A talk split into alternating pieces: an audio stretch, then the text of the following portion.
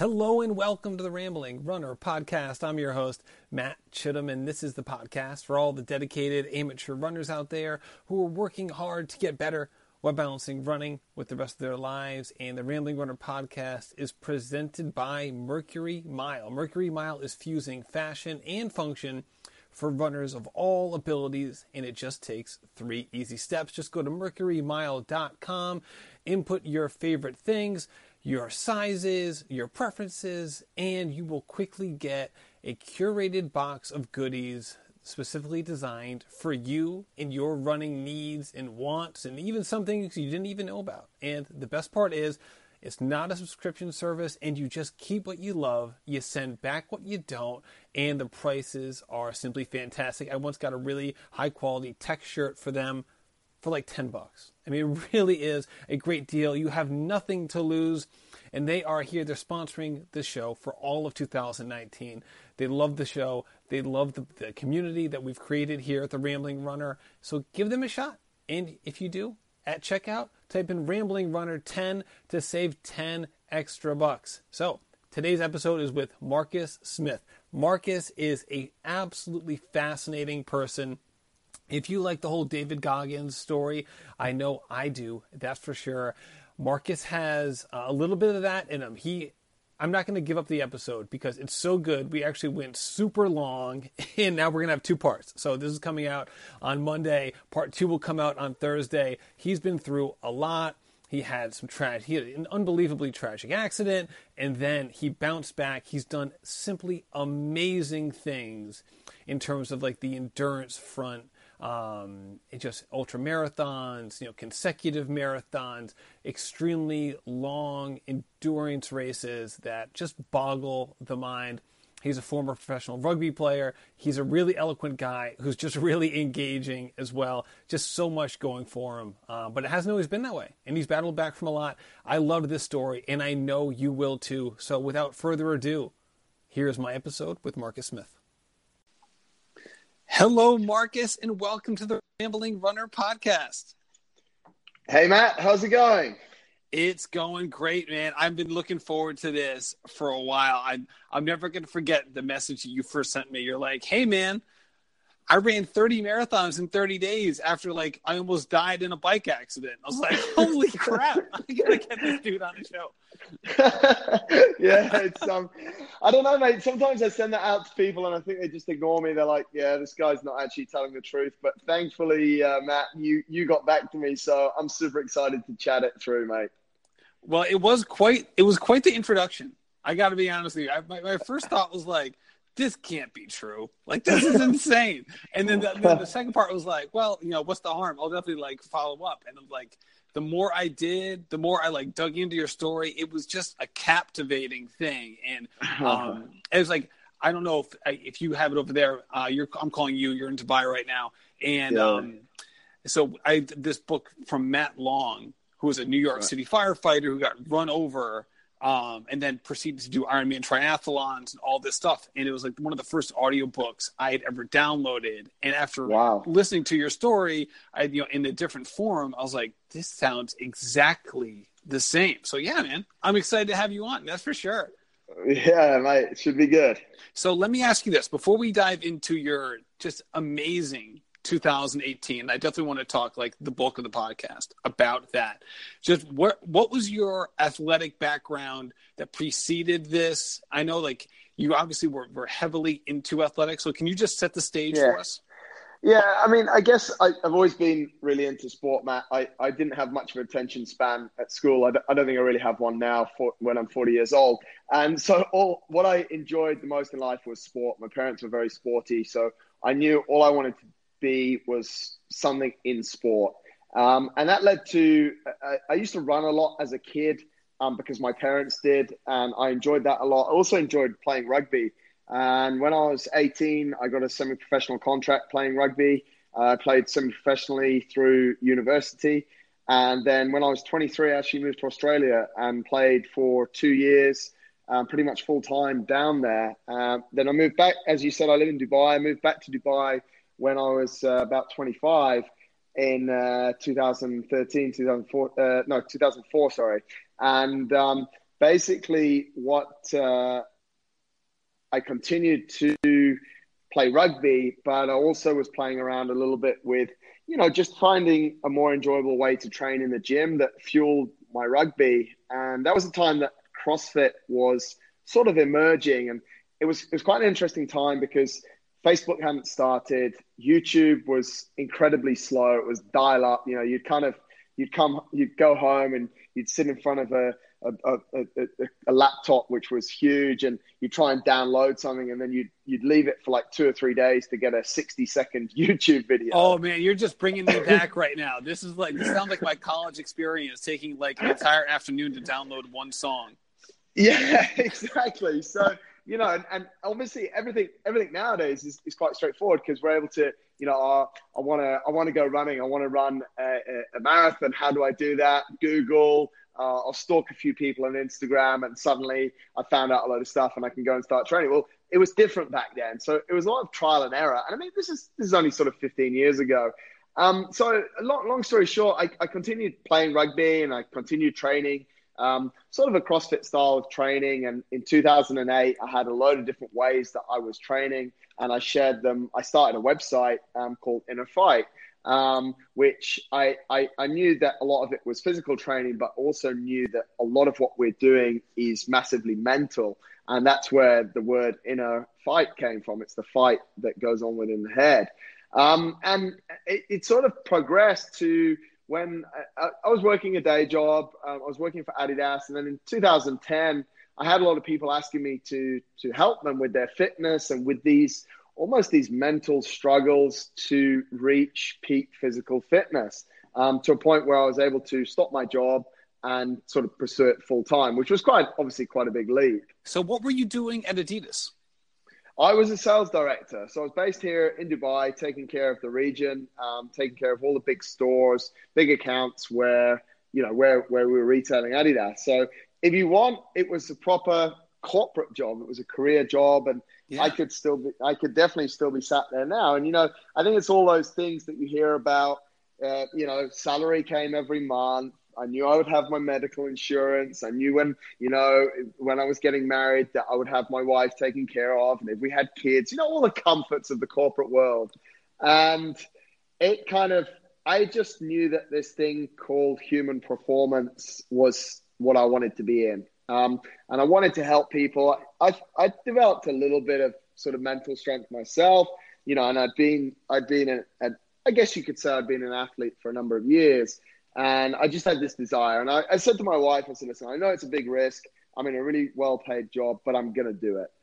And um, she said, yeah. And, and, and, and we sort of jumped into it. And it was quite a coincidence because in the same year, I actually retired from playing rugby in 2009 and this is kind of, I guess, where you could say my my early days I ran, but this is where my running sort of started for a second time. Um, in that, when I retired in December of 2009, one of my friends called me about a week later, and it was about the it was about the 23rd or 24th of December. It's very close to Christmas, and he said, um, he said, now we're not playing rugby anymore. What do you think about a marathon? And I was like, yep, I'm in. I'm I'm I'm in. Like you know, and I was a little bit heavier then. I'm a big guy anyway. I'm 180, 788. So I'm a little bit tall, and I weigh I'll say in kilos because that's what I know, but 91 kilos. So that's just over what's that? 205 pounds, I guess. Um, and back back then, I was about 96, 98 kilos. So I was probably about 220 pounds um, when I was playing rugby. And I just said to this guy, I said, "Yeah." I said, let's run a marathon. He said, okay, i am going to enter us in Dubai Marathon. It's in four weeks. And I was like, I, I guess I was a little bit arrogant, and I was like, yeah, yeah, yeah, that's that's fine, no problem. And, so Marcus, um, was that was that your style? Were you like a spontaneous, like just hey, like I'll say yes first, figure it out later kind of guy? Yeah, I guess I think what the, what kind of person I am, Matt, is when something feels right in my gut, I'll do it. You know what I mean? Like, I, you'll say to me, Marcus, do you, do you want to come next weekend? Blah, blah, blah, blah, blah. And I'll be like, yes, Matt, I'll do that. You know, if it feels right. And I'm very black and white. I'll either say to you yes or I'll say no. I won't go, Matt, that sounds like a really nice idea. Um, leave it with me. Let me have a think about it. You know, I'm I, I'm yes or no, mate. You know what I mean? So I was just like, yes, I'm going to do it. And it, it, it's quite funny because I then got a little bit arrogant and I was like, I knew about endurance and stuff from, you know, from, from my athletic career. And I was like, if I'm going to run a marathon, I'm going to run sub four. I just, there's just no point in not running sub four. So I'm sort of sat there four weeks before the Dubai Marathon, 20, just end of 2009, uh, start of 2010, and having not really trained. And we did three training runs. We ran a half marathon the first day. A week later, we ran another half marathon. And then I said to my buddy, I said, listen, I know a little bit about this and everything that I've read before. Um, before you go into a marathon, you should at least experience about a 30K. So we went, we, the third training run, we went out and ran 30K. So that was it. Three training runs. And I was on, I was on the start line for Dubai Marathon. And to be honest with you, everything went really good. And this is probably, um, you know, this is everyone's nightmare story. And you get to 34, 36K. And as, I mean, you're into running, mate. The listeners are into running. I, I hit the wall. And, you know, it was just agony. And I, I finished with 402. And I was, I remember distinctly, I've still got a picture of it. I was just sat under the finish line, 402 on the clock. And I'm like, you're a massive failure. And, and I, I called one of my friends and I was like, I'm never, ever running a marathon again. And yeah, start of 2019, well, just at the end there of 2018, I finished 30 in 30 days. So that's kind of the background. so when you, so when you were hitting that wall and you were coming, you know, you had a couple, a couple kilometers left in that first marathon, how did mm-hmm. that pain and discomfort compare to the pain and discomfort at like you know the, the greatest you'd felt during your rugby career? How would you compare and contrast those experiences? i think i think that's that's an incredibly good question matt. And it's so difficult. That's what i love so much about running because it's so difficult to compare it. Playing rugby i've been concussed. I'd broken my cheekbone. I'd broken my eye socket. I'd broken ribs. I'd you know i'd broken my ankle. I had so many different breaks. But when it's something, and this is why I love running so much, because I always say it to people the barrier to entry of running is so low. We can all do it. But the high performance in running is so complex. So it's like I'm at a point where I'm like, I know I can run, but my legs just won't work. It's super painful. It was here in Dubai, it was hot. And it's I can't compare it for you, mate. It's just so, so unique and it's now some that uniqueness is something that I'm kind of chasing. You know, I've run a number of ultras since and stuff, and you're almost chasing it in a, in a way that you want to find it, and then you want to you want to almost you want to beat it because no one wants to get beaten, but it's just your whole body. It just feels like you're shutting down, and you're you're completely conscious, and you can't, but you can't do anything about it. Your legs just won't work you know? And exactly. I think, exactly. you know it's just it's just that's what's just so awesome about it though. And that's what's so awesome about the human body. But you slow down and you're like you know and i'm sure this resonates with so many people that are, are, are going to be listening. Like you know you, you sort of at one stage you're like okay i'll run for 500 meters. And then you're 500 meters literally with within five minutes becomes 100 meters because that's literally all you can manage. So it's just it's just something so unique, to be honest with you, buddy. So, what kind of so I, I you described the pain and suffering of like an endurance event, whether it's a marathon mm. or ultra cycle or anything, right? It's all relative, but it all is that similar yeah. feel of testing your yeah. testing your endurance limits. So it's like that death yeah. by a thousand cuts experience. Yes obviously rugby is is a far different sport. So besides like the the pain that's associated with you know like the hits that you take that can you know you know that can actually puncture your body like you break something yeah. and you get concussed and that has its own similar pain or it has a very different pain did you ever get to the point in your rugby experience whether it's training or in a match where you felt that sort of overwhelming exhaustion that you yeah. would feel in an endurance event, or is it, or is yeah. it to the point where like that it didn't quite get there? You do, you get there. I remember I played in a game in 2004. It was a, it was a it was a grand final, and at the end of it, I I was in the medical room and I had um, two saline drips because I was that depleted. But I think there's something, and this is this is where, and I had this conversation with someone the other day. When you're in a rugby match, you've got 80 minutes and you're a team, and you know at the end of 80 minutes, the whistle's going to blow and it's going to be all over. And you're almost going to be out of your misery. And you can, you can just, you can almost coast a little bit. So if I get to 60 minutes and I'm at physical exhaustion, I can just ease off the gas. I can not make the next tackle, or I can just, you, you get what I'm saying? Whereas oh, yeah. When you're on the road and you've got a marathon to do, in our language, in, in English, in, in, in, the UK, we're at 42.2K or globally. We're, I know you guys are still in miles, so ex, excuse me for that. Um, but it's like you've got, I'm at 36K and I'm, I'm having this breakdown experience. I've got to get to the end. And for me, it's not like I, the option is not to stop. Like I'm not going to stop. I, I remove that from me. So it's, I think that's where is so unique about running and especially about ultra events is that you you don't have a choice. The whistle's not going to blow. It's not for time, it's for the distance and you have to go to the distance. If you've tied the start line, in my opinion, you have to go the distance. Right, which is really coincides well with that black and white mentality that you described earlier. Because obviously, like technically, you do have a choice, right? You could slow down, you could yeah. take it easy, but if you approach certain things with a very black or white mindset, then it really doesn't allow you that sort of wiggle room, which is interesting. Yeah.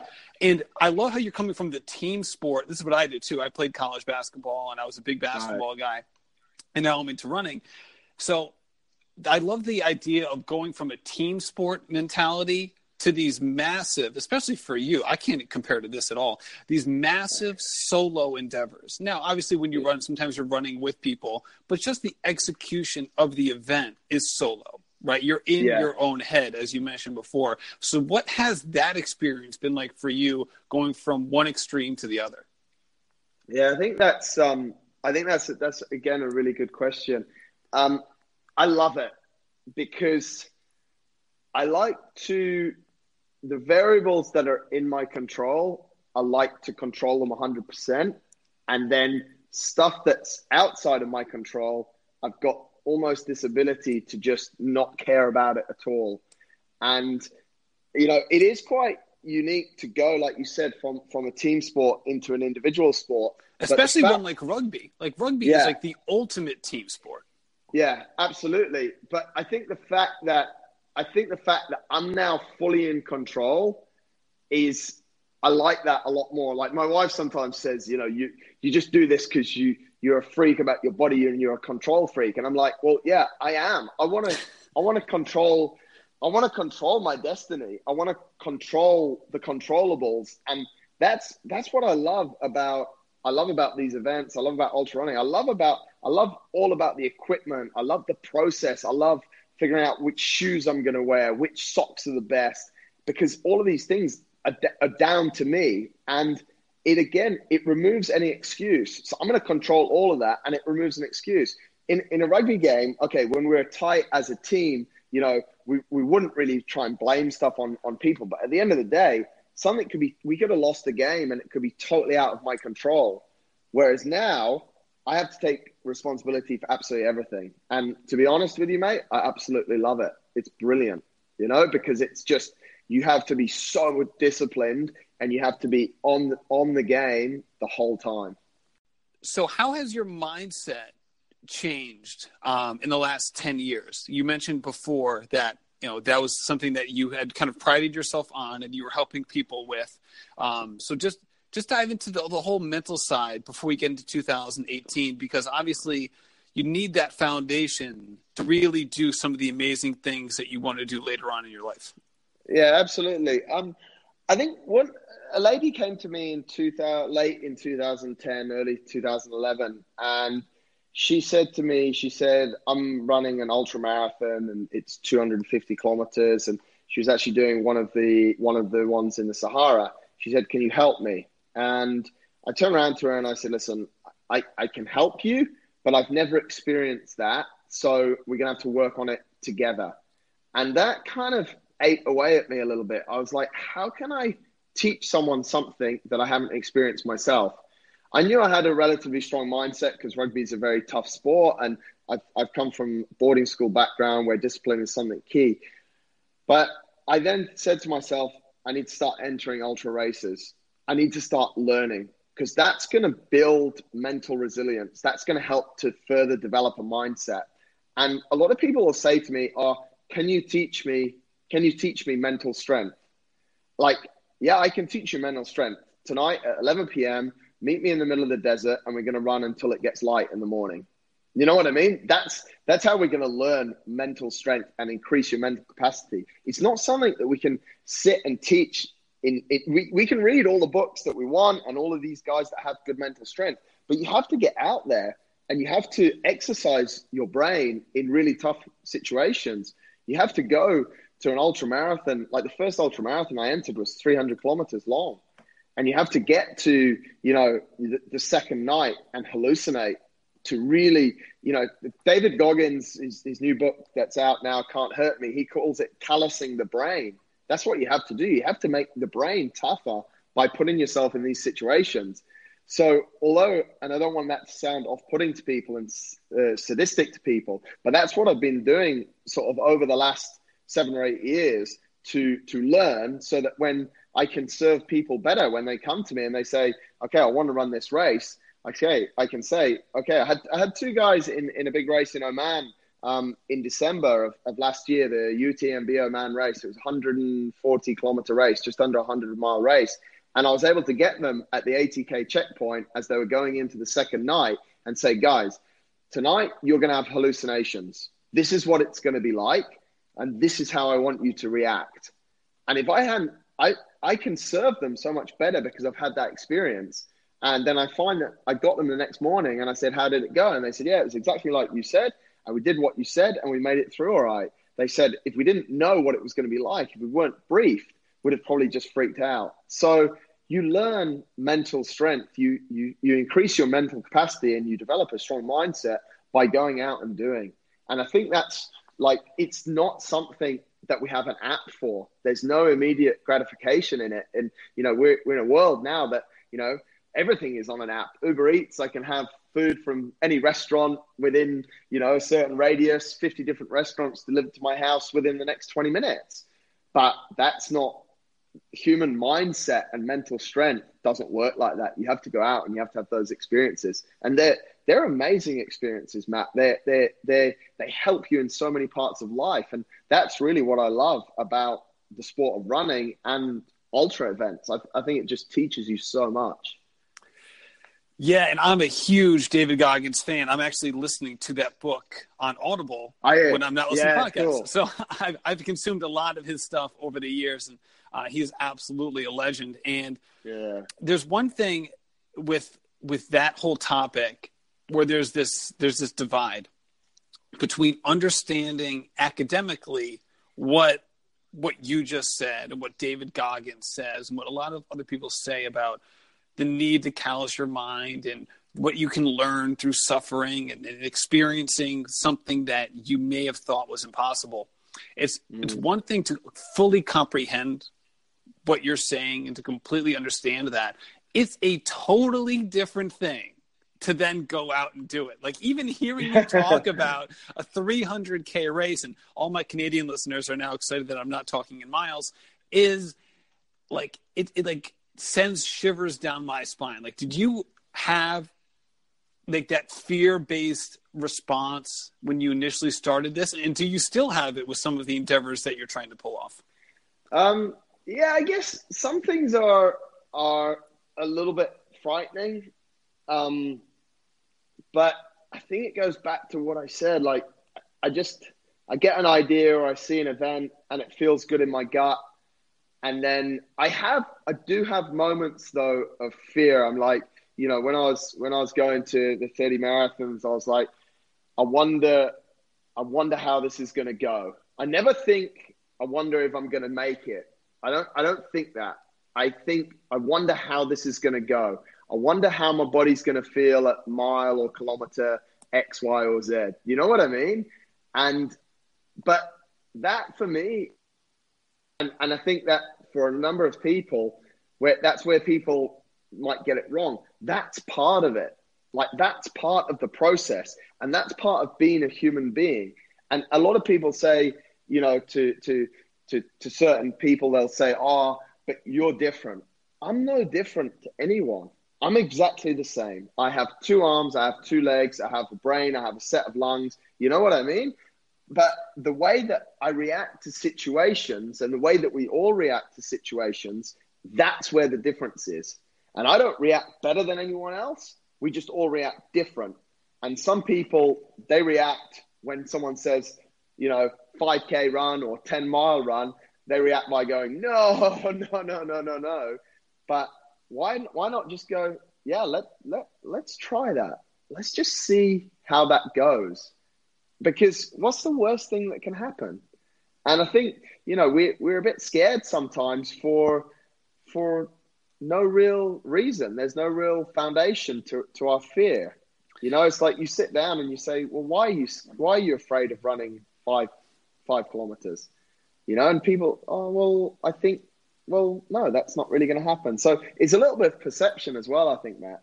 Yeah, absolutely. And I think it's one of those things where you could compare it to like riding a roller coaster for the first time, right? Like, yeah. like you, like you can you can show somebody, you can be like, listen, nothing's going to happen. Like you can sit yeah. here all day and watch it and say, see, all these people are fine. You're going to be fine and it's just that feeling of once you do it you're like oh yeah all right i've broken that barrier now i want to ride this all day but there's also yeah. like the the feeling of this is gonna hurt and I, I, love i reference this all the time. One of my favorite books if not my favorite is iron war by matt fitzgerald.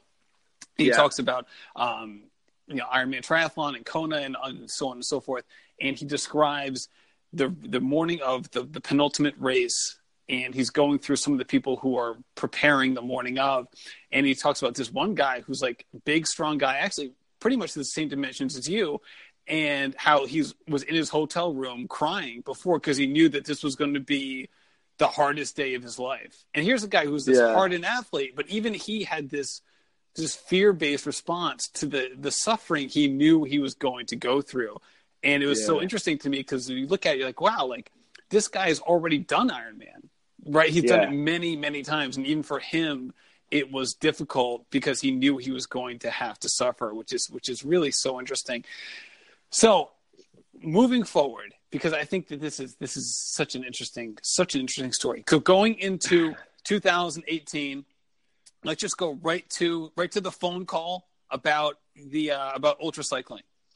Yeah, so I, I, I, got a I got a call actually just at the towards the mid of 2017, and um, you know, a guy was telling me all about ultra cycling, and I was like, this sounds amazing. I'd just been competing in CrossFit, um, and I was like, yeah, it's good good time for a change. Um, I'm gonna do it. So he was like, these races are a thousand k's each, and I was like, wow, that sounds amazing. And it's like three, two, one, go and see you at the end. And I was like, wow, this sounds this sounds something very cool. And so I sort of again, like you know, it was a Skype call um, late one night here in Dubai, and I went, yeah, I'm in. You know, my wife's asleep in bed. Haven't even discussed it with her. Just go, yeah, I'm in. And so I start training, and I was loving it. You know, I'd go out, I'd ride 300 k's. Um, in you know and ride through the night I'd, we'd go to the mountains we'd ride for two or three days non-stop and you know just have and just just loving it just loving again the process like what food am i going to eat how am i going to make my bike as light as possible i bought a new bike all of the stuff that goes with it and then yeah mate one day on the uh, 10th of february i was out training in the mountains and i was with uh, three friends and I was hit by a truck. And when I was hit by that truck, I then was pushed onto a brick wall that uh, good old friendly Garmin, um, which survived the crash, um, told me that I'd hit at 54 kilometers an hour. Um, when I hit the brick wall, it's amazing how the human body sort of reacts. I obviously saw it coming in a split second, just turned my shoulder, as I probably would have done in rugby. And my shoulder and the front end of my bike took kind of all of the all of the impact, which left me on the floor with a broken shoulder and I'd later find out seven broken ribs, which to be honest, the, the bones are fine, and I'd broken bones before, and I knew that I, it, it, was a lot of pain, and I knew that I'd broken pretty much the left hand side of my body. Um, but what wasn't fine, and, and, and what kind of put my life in the biggest danger, um, was on the impact, my left lung had exploded. Um, and I was kind of laid on the floor. I was fully conscious, and there was this blood coming out of my mouth. And I thought to myself, hmm, I've seen this before in a movie and it didn't end very well. And then I started to realize, okay, I was in a lot of pain, but I started to realize it was getting, it became very fast, very hard to breathe. And if I could sort of paint the picture for, for people listening, it's like you've been winded, but very badly. And your breath just gets shallower and shallower and I was laid there on the side of the road, and the truck driver stopped, and my friends were around me. And I just had this, and, and I remember it super clearly now. I was in the middle of nowhere. It was about 80 to 100 kilometers, so over, you know, decent, decent uh, drive, an hour or so for anyone to get to me. And I was like, wow, I, I, I might die here. And I thought to myself, when I thought that, I was like, well, actually, I'm I'm really enjoying my life. A lot of people say like when they've had near death experiences that life flashes before them and they remember people. That didn't happen to me. I just thought to myself quite calmly. I was like, I'm really enjoying my life, and I want to continue it. And then I asked myself, well, I want to continue it. What do I need to do to continue it? and it's quite funny because this sounds like a really logical argument going on when I was in all the pain, but it's, it's, it's exactly what happened. And and I said to myself, well, all that I can do right now to stay alive is to breathe. And I've, I've reflected on this a lot. It's quite incredible that something that we take for granted, we do subconsciously day in, day out, the whole day when we're sleeping, when we're awake, breathing is the smallest thing, but was the biggest thing. And the thing that was giving me life was what I had to focus on. And you've probably seen it when there's a crash going on, you know, like people will come to the patient, they'll do an assessment and they'll, you know, okay, this is working, that's working, no worries. Um, yeah, his uh, ambulance is going to be here in 10 minutes, in 15 minutes. However, and that was what's happening. The guys were amazing. Three guys saved my life. And they would come to me and like one of them was just holding my shoulder and he said, don't worry, Marcus, the ambulance will be here in 10 minutes. Well, when you can't breathe, 10 minutes is like saying, you know, uh, if you're thirsty, yeah, I'm going to get you a drink of water in three weeks. It's just like, no, that doesn't, you just can't comprehend it. So, what it creates, sort of the second biggest learning, the first thing is that smallest thing that everything we take for granted, the smallest thing in breathing. That was my first learning. The second thing is we create this, you have to create this incredible focus and remove absolutely everything to create such a simple moment. And for me, I was living from second to second because if I managed to get a little bit of oxygen in through the pain, it would kind of feed my body and then I could exhale again. And I just did that, to be honest with you, Matt, for almost two hours. I just stayed as, as present as I could and focused only on breathing. I didn't think about anything else for two hours. And I ended up in, in intensive care. Um, and they told me, yeah, you've broken your scapula you've got a punctured lung, which they put a tube into to drain off because it's a lot of blood leaks out and that and the, the lung kind of collapses. Um, so they put me in there and I spent three days in ICU and uh, yeah, it was it was an amazing experience. It really was. I, I, I learned so much and you know everything that I learned in within the crash itself, I was just able to use in the hospital. I just woke up the second day in ICU and I was like, right, what can I do right now to make this situation better?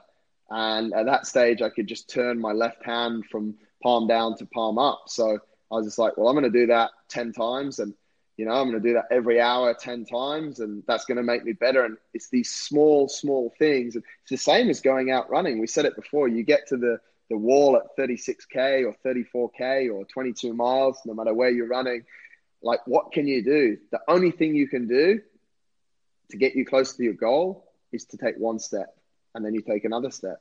And I think that's what when you're in a situation like I was in with the accident, that's it, it just teaches you that, you know, and it's it's an amazing I, I genuine and I'm so so convinced is the best year of my life because I've learned so much more than I learned in any other year. So yeah, that was uh, that was the end of ultra cycling for me, mate. I can imagine. Yeah. So you you were on this training ride with other people, and then the driver came out of the car, out of the vehicle, once the accident had happened. And I'm bringing some of this up because I've never talked to somebody who was conscious during a near death experience. What was yeah. what was what was time like during that? So like did it slow down? How did your senses react? Could you hear the people around you? Like, um, yeah, what... I, I can hear everything. Like I remember the driver coming towards me and you know, I actually, I, I, I, sort of, I could see his face, and I could see this look of fear in his face. You, you know, it's like eight o'clock in the morning, so it's broad daylight. You can see his look of fear in the face because obviously he thought like I was dead, and I, I was shouting at him, I was swearing at him, and I was like, "You've killed me! I'm gonna kill you!" And then one of my friends was like, you know, and, but it was completely pathetic because I couldn't breathe. So I'm like, "You kill me! I kill you!" You know, like this, and one of my friends is like, "It's okay, buddy. It's okay. Just calm down." And yeah, it, time doesn't stand still. So like, I think, like I say, when I realized what a bad situation I was in, I I couldn't tell you any perception of time because the only thing that mattered was the next, like the current breath, and then the next breath. So I was so I was so present, you know. It's, it's Eckhart Tolle, the power of now. He'd be like so stoked with how I was behaving at that point in my life. You know what I mean? I was just so um, present, and a lot, like I say, a lot of people say that a lot goes through their mind, but I think that's where, and this is a lot that I've spoken about since the crash and and through ultras, like even through running, people will say, you know, what do you think about when it gets hard? Um, you know, what do you think about when the voices come into your head? And I'm like, guys, this is this is the problem is that we're trying to fight what's going on. We're trying to pretend that what's actually really happening in our mind is not happening. We have to embrace it, but we have to we have to get so present that we clear everything from our mind that we're just so focused on the job at hand. For me on that day it was breathing, on another day it's one foot in front of the other. And that's really the thing. Like people are saying, "Oh yeah, you know, when you're when when when you're in this situation, think of having sex."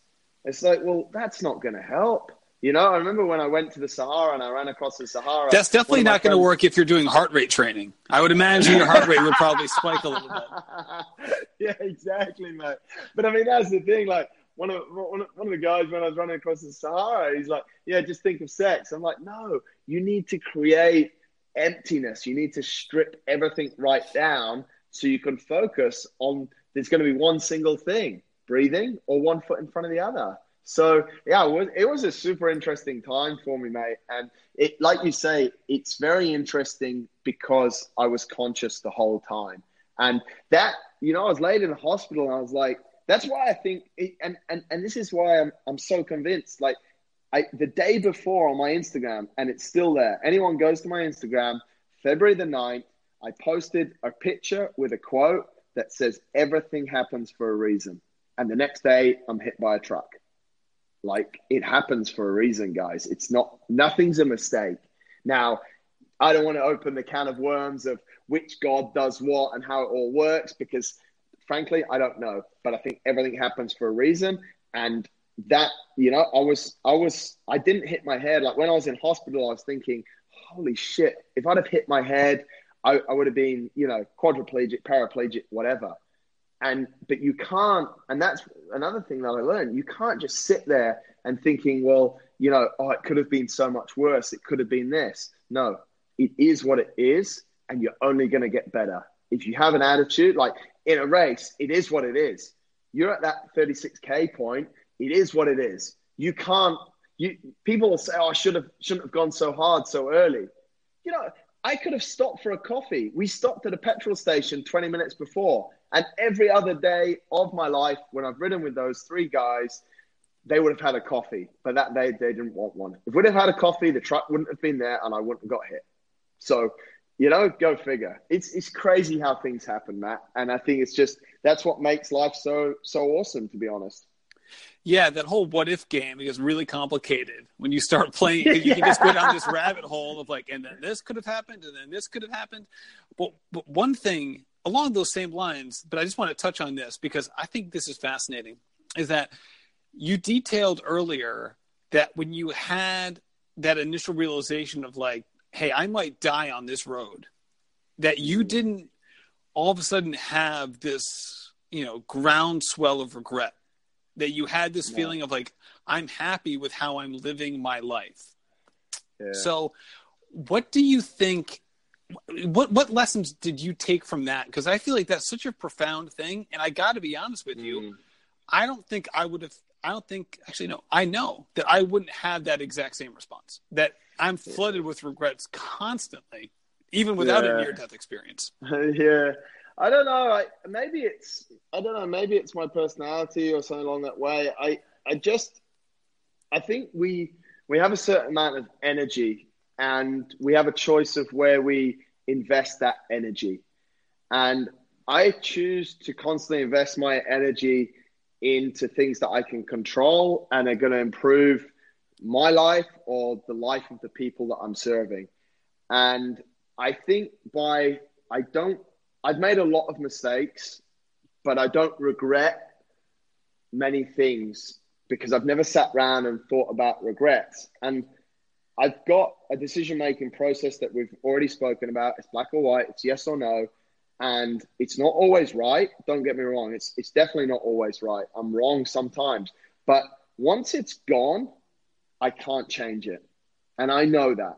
So I, I've made a choice not to sit on it. And maybe it's something that my dad taught me because he's he's very similar, but I just don't sit around worrying about what I haven't done or worrying about what didn't come to fruition because I've got this limited amount of energy and I want to invest all of it in making the current moment or the moments to come the very best for, like I said, for the people that I'm working with, for the people that I serve, or for myself. And I don't, I don't know if that's a mindset. I don't, I don't think everyone can do that. I really genuinely don't. I think there's a lot of people that are are are warriors and but I think that they can be less of less warriors if that makes any sense if they really put things in perspective and just start to understand that you know things happen and that's life and everything happens for a reason and if you accept it then you know and if you don't like what happened yesterday invest your energy for today and for tomorrow to make that thing better if you can. You know, if it's a relationship, if it went bad yesterday, just do a quick analysis on it. And if you can put your energy into it today to make it better, then you've made it better. So don't worry about yesterday. That's just my my kind of approach to things, I guess. And maybe it's unique. Maybe you know, maybe people think I'm crazy, but that's just how how I go about it. Well, I think a lot of people, and I'm not going to exclude me from this either, have this this wall, or maybe, it's better to say it's a hurdle where they spend a lot of time analyzing and not doing. Yeah. Right. So yeah. it's like, like you just yeah. mentioned, like if things aren't going well for you yesterday, well then change it today. It's like, well, yeah, obviously, dude. Like that's obviously what you should do. But like as obvious as it sounds, how often do people, myself included, not follow through on that sort of thinking? Like there's like, yeah. I think it's like yeah. it's paralysis by analysis. You just keep thinking yeah. about it and thinking about it and thinking about it instead of just being like, hey man, these are the things I can change. I'm going to change them. Now, you mentioned before, you're not just you don't just sit around and think about what's happened in the past. You move on.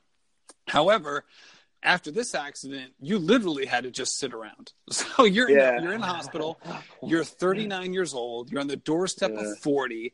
What yeah. were you thinking about in terms of what the things that you wanted to achieve once you got better? Um, it, yeah, that, that's a really good question because I was trying to focus on what I what I could do that day, but to be honest, I couldn't help, and this is where maybe the mind wanders a little bit. I couldn't help thinking, wow, I've just invested like because I've been training for the first event was supposed to start two weeks before my crash, and I've been training for like six or seven months. And what, but what had happened, I, was like, oh, I've, you know, I've wasted all this time. What? So I said to myself, well, what am I going to do about it? And just two weeks earlier, uh, a friend of mine had sent me a link to uh, one of the hardest trails in Europe, um, which is called the GR20, which is a route that basically um, goes the length of the island of Corsica. Corsica is just south of France and just to the west coast of Italy in the middle of the ocean there. And I'd opened it and I'd looked at it and I'd gone, I want to do that.